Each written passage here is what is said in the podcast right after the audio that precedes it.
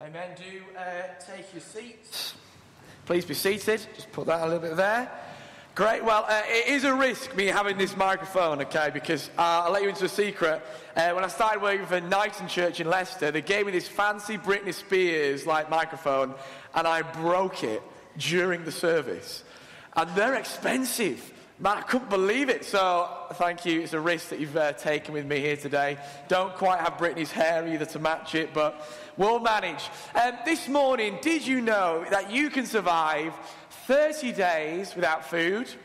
Apparently, I don't know if I could. 30 days without food, three days without water, on average, three minutes without air. But without what we're talking about this morning, it said will last an even shorter time. You probably know what we're, t- uh, talking about this morning because it's there. It's hope. Hope is the invisible fuel for humanity. And actually, it was philosopher Lewis Mumford uh, who first said those words that we will destroy ourselves in an even shorter time without hope. We often don't realize that we live off it or that we need it so much. A good definition of hope is uh, this hope is trusting in a future which is real that makes today's situation livable. It has to be real. Hope has to be something certain or close to certain that will happen. Because otherwise, we're just being optimistic. And I'm sure you've all met those impossibly optimistic people who are rainbows and sunshines when you know the storm clouds are coming. We don't want optimism, we want hope. Something that's real, something that helps us. It makes our day to day living, which can be rubbish, livable. Look, maybe you still don't believe me that hope is this important, this crucial for humanity. Here's a little uh, thought experiment. Two men are starting work at the same factory. They're starting work in the same job, and their job for 10 hours a day, five days a week, is to put three pieces of pineapple on a meal deal fruit salad. And they do that over and over again. Just if you want to close your eyes, you can. Just imagine it.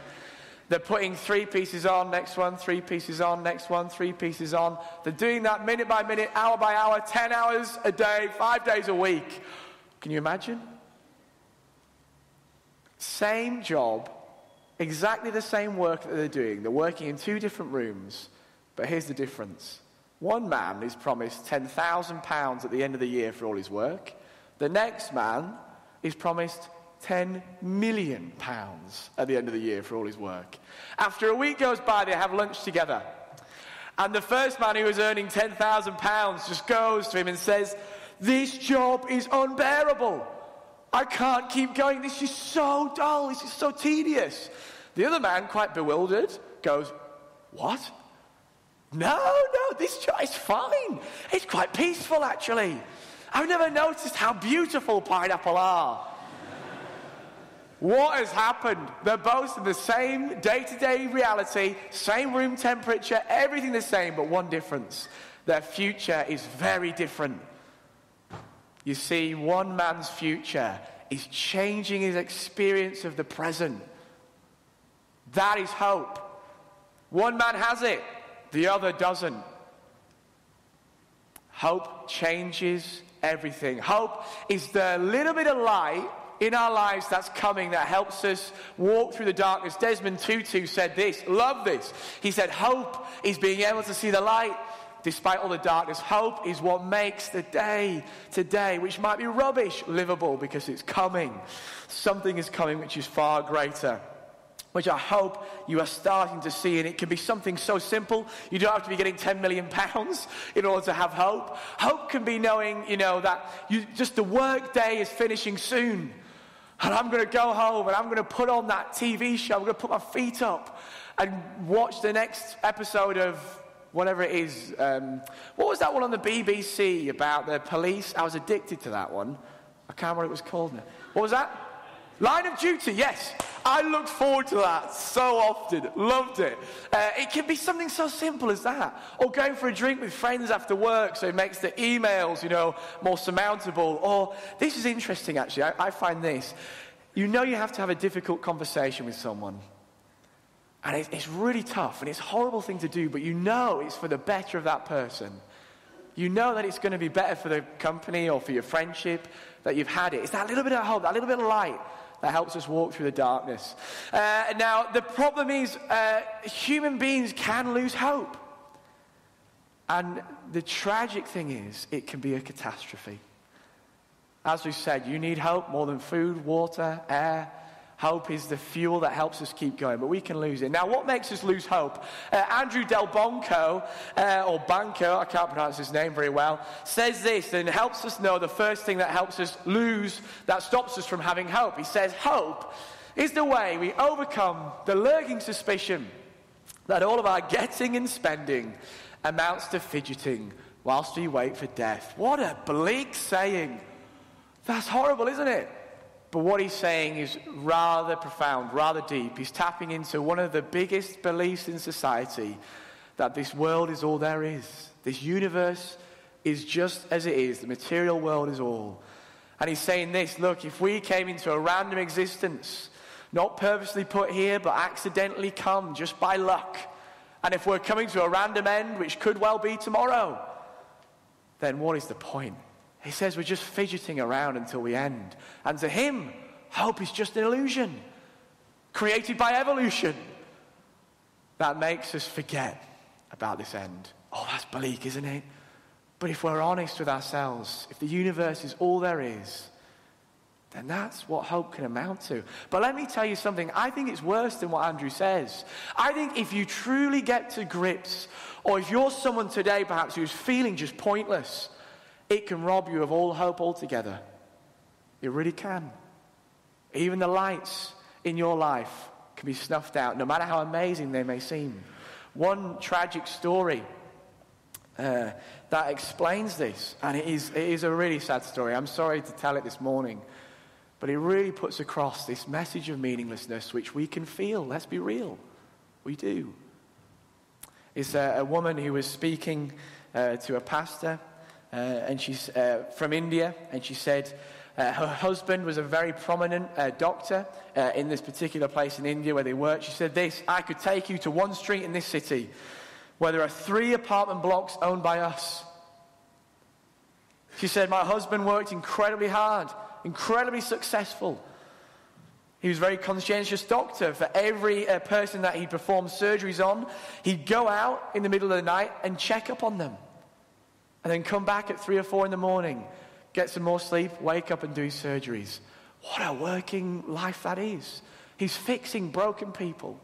So much to live for. She said on this one night he got up and left. And I didn't think anything of it. But it was the usual routine. And so I just went back to sleep, and all of a sudden I was awoken in the middle of the night by a tremendous thud. I shook up in the bed and I called for my husband, yet there was no answer. I went down to the kitchen and his head was on the table, and it was that moment I realized my husband was gone. It's a tragic story, so sad. She said there was a note that was left. He said, Some people die natural deaths, others choose to take it themselves. That is my choice. And she just looked up at this pastor, eyes full of tears, and says, I just want to know why. Why? They had so much hope, so many lights, which we would love to have. They had the wealth some of us dream to have. He had the job some of you are working for and look forward to. He's making a meaningful difference in the world, fixing broken people. And yet it was the meaninglessness that robbed him. He said, Some lives end naturally, some lives just end differently, and that's my choice. If the end is the end and it's going to come, what difference does it make if it's now? Oh, it's bleak, guys. It's really bleak. It's pointlessness and meaninglessness. It's dark. And I hope you're fidgeting and feeling uncomfortable in your chair and you're wanting to just shout out, there's something more. We know that's not all there is to life. We know right now there's meaning, there's reason to exist and to live. We want everyone to know that. And I hope if in this room, if you're feeling the same way, please know you have great meaning. There is great purpose for your life. And we're coming to that.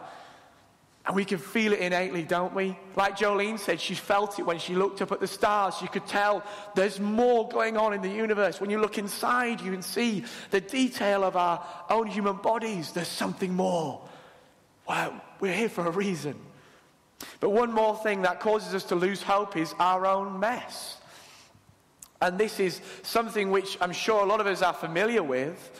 But I mean, humanity has a, a great ability to do immense good. I hope you know that this morning. We can do brilliant things.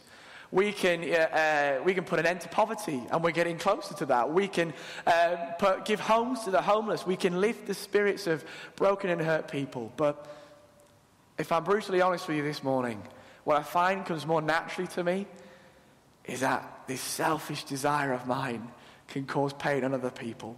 I realize this more since becoming married. Uh, some of you may know this well. I did not realize how self centered I was uh, until I became married and I'm sharing a life with someone else. But it's true, isn't it? Man, I find it so easy to mess up, far easier than it is to do good.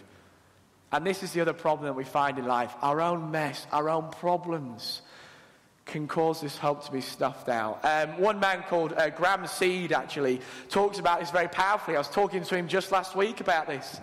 Uh, Graham um, grew up in a, a rough childhood, uh, and so he found meaning in violence. Uh, he found meaning in putting people down on the floor. And actually, he got into gangs and into football hooliganism in the 80s, which sounds mischievous, but it is terrible. It was just something else. Uh, I'm talking knives, blunt objects, everything. He has an incredible story, one which should just shock you. But anyway, he talks about how his life was just a mess. By the age of 16, he'd been in and out of the police station 33 times. And he carried on getting longer sentences and longer sentences until at the age of 34, he found himself on a park bench having been released from prison. And he said, Jake, I just felt like such of a mess. He said it all came running into my mind. And you know what? He said he felt so guilty of the wrong he'd caused. He knows he'd hurt people, and he didn't want to hurt people all the time. And he felt so, so rubbish. His mess was just in his head. And he said he tried to numb it with alcohol. He even tried to numb it with drugs. But he said, I just, he said, if I'm brutally honest, I just wanted to stop. Just wanted to stop. You see, our own mess can cause this hope this reason for living to go away. And look, maybe, and, I'm, maybe you're not in Graham's position tonight, uh, this morning. Maybe you're not, you know, in the position of causing that much harm as him. Maybe you have. I don't know your story. But one thing to know is for sure that no matter the mess, big or small, we can all feel at times shameful and guilty in our hearts and minds of what we've done. And it's not necessarily that we don't have hope to carry on after that. But it's more like we feel like we don't deserve hope. It's more like we feel we don't deserve to carry on. And we want to take away these good things. We want to almost punish ourselves. And that guilt and shame can remove our hope. Look, if the, the cold truth is, if this universe is all there is, if this were just random accidents in a random world that will come to a random end one day, then we are faced with the meaninglessness of our existence. And we're also facing with the problems and issues that we've done wrong, uh, problems and issues that we've made. And we have to just deal with the guilt, deal with the shame. But let me tell you this morning, I'm not here to say that. What I'm here to tell you is that there is far more hope for living than you ever knew before. There's far more reason to life. And I'm here to talk about Christianity, which is, I believe, I've come to know, is the strongest basis for hope any life could ever have. Because Christianity is the message that there is not just a random world coming about, but there is a designer behind what we see. And this designer, this God, he's not a cold, unloving God, but he's one who loves you so much that he wants to deal with your mess and mine. Oh, it's a good message. Let me, let me tell you that this morning. You know, often people say the universe has a reason. Well, it doesn't if the universe is only there. But if God is there, oh, you bet you, God has a reason and a purpose for your life. You're not an accident. And look, we can see and we can know God is there through the person of Jesus Christ. Jesus said this, this is quite amazing in the Bible. I love it. Jesus said, He's the image of the invisible God. Jesus is the evidence for the existence of this invisible creator. It's amazing what we see. Oh, if there's a creator, there is purpose and meaning. We're not, we're not an accident, but we're purposely placed, we're lovingly made. And you know what? Jesus said this. It was just up there now, but Jesus said, I have come. This is the Maker speaking. God has stepped into this earth and shown himself through this physical person, Jesus. I have come, Jesus says, so that you may know life and life to the full. Because there is far more life, so much hope to know when you know God, when you trust in him, just like Jolene found. There's so much hope. Jesus also said this. This is an amazing saying, one which I'm sure many of us will have heard before. For God so loved the world that he gave his one and only Son, that whoever believes in him shall not perish, but have eternal life. For God did not send Jesus into the world to condemn the world, but to save the world through him. Amazing words. For God so loved the world. There's not a cold creator. But it's a loving God who made this world and He loves it so deeply. This morning, no matter if you've known God before, no matter if you've been in a mess or you feel like you're doing okay, God wants you to know He loves you and He made you. It's an amazing truth. And then, if you could put that back up, please. He also said uh, before, yeah, that's the one. It also says, For God so loved the world. It says, God did not send His Son into the world to condemn the world, but to save it. You see, this God who made the world stepped into creation to save you and me. What's he saving me from, Jake? I don't need saving. He came to save you from your mess. Left to our own devices, for our own mess and mistakes, we can spiral out of, out of control. Maybe you feel that now. And we can lead to almost a self destructing, or we can just live with the weight of shame in our lives. But God came to remove it all and free us from our failures and mess. You see, Jesus on this earth did this. He died on the cross. The cross is the center picture of Christianity. I was talking to someone yesterday who just could not understand it. And to be honest, in one sense, she got it. You can leave it up, please. In one sense, she got it. Because she looked and just said, The cross is such a cold, picture. What on earth are you doing as Christians at Easter looking at the cross? Because someone died on there. It's a horrible thing. People wear it around their necks now, right? And she's right. Someone did die on it. So what is going on? You see, this is the way that God would deal with our mess and make a way to save us and set us free. The truth is, right, for the wrong we make, we need justice. I feel like I need justice. In fact, just like last week, I wanted justice. I got a parking ticket. It was really annoying. And I wrote to the parking registry office, whatever it is, and I said, I don't think I should get this ticket. This is justice. And they wrote back to me Friday and said, No, you are getting this ticket. This is justice. Uh, and they showed me why I was wrong. Look, we feel so innately that we want justice for the wrong we make and the wrong we do. We need it. Well, God sees that even stronger than you do. And God comes into this world, looks at our mess, and He says, I can't just sweep it under the rug and just let you go. Because justice must happen. That is the ultimate good that we long for. It must happen. And so God looks at our mess and calls it out for what it is a mess. But He says, Here's the amazing thing I love you so much that I will come and take the justice on your behalf. And Jesus went to the cross, and on the cross, he is taking the price for all our mess, all our mistakes, so that then we could know this amazing word today. We can know forgiveness. That is a powerful term, a powerful word. Uh, Hannah Arendt, philosopher and Holocaust survivor, Coming out of the Holocaust, she said that we so need forgiveness in this world. Because she said, even to the people who are persecuting her in the Holocaust, she even said, the only way to be free from the evils that's been done is through forgiveness.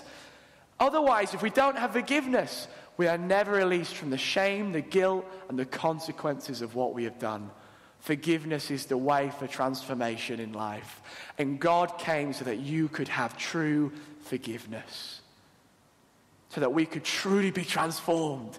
He's taken all the mess, He's taken the justice. It's happened.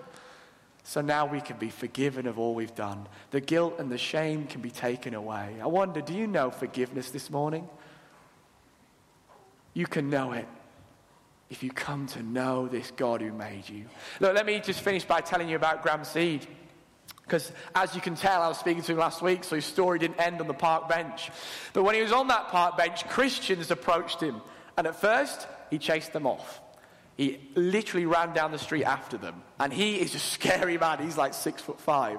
So that would be terrifying. Thankfully, that didn't happen yesterday on our streets. But the Christians carried on trying to show him love, carried on trying to speak to him about what they knew. And Graham eventually softened and he listened.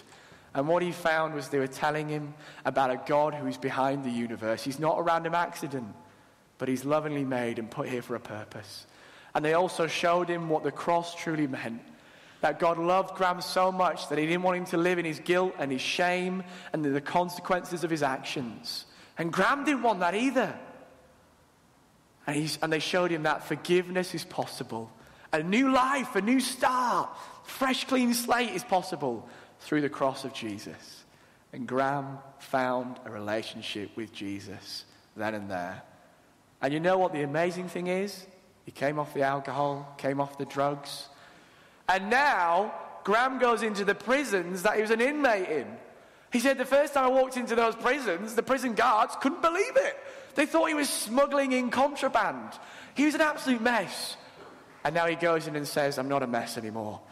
I've been forgiven. And I want to show that true transformation and new life is possible. Hope is real through the God of Christianity. It's a truly amazing, uh, amazing gospel we have, an amazing truth through, our, uh, through the Bible that we can know. And you can know that as well this morning. Did you know that? That God isn't just interested in the, the real like mess ups like Graham. He's interested in all of us and he wants to set us free. He wants us to know true hope. There's reason for life. He made us. And that actually our messes don't define us. There's freedom in forgiveness. And he also wants us to know eternal life. And that is a big topic, one we're going to go into tonight in our uh, talk called Life That Doesn't End, the hope we long to have. There's even hope through death with this God of Christianity. So do come along to that tonight to hear more. Look, if you're interested and want to know more about Jesus, want to know if this Christian message can be really true, does it hold its water?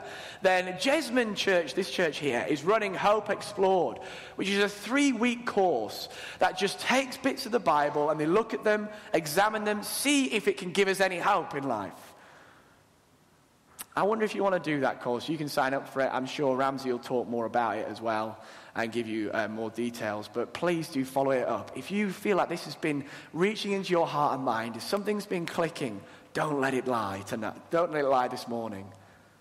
Follow it up because there's a God who wants to know you. And there's a God who even died so that you could know full life and real hope. Amazing. Let me just pray, and then we're going to uh, sing another song. But thank you, Father, that you exist. Thank you that you're real. Thank you that this life is not all there is, there is more. Thank you that you love us so much and you want to know every single person in this room this morning and that you want to show them full life. And I pray for those who are looking that, Lord Jesus, they'd find you. You'd reveal yourself to them. In Jesus' name. Amen.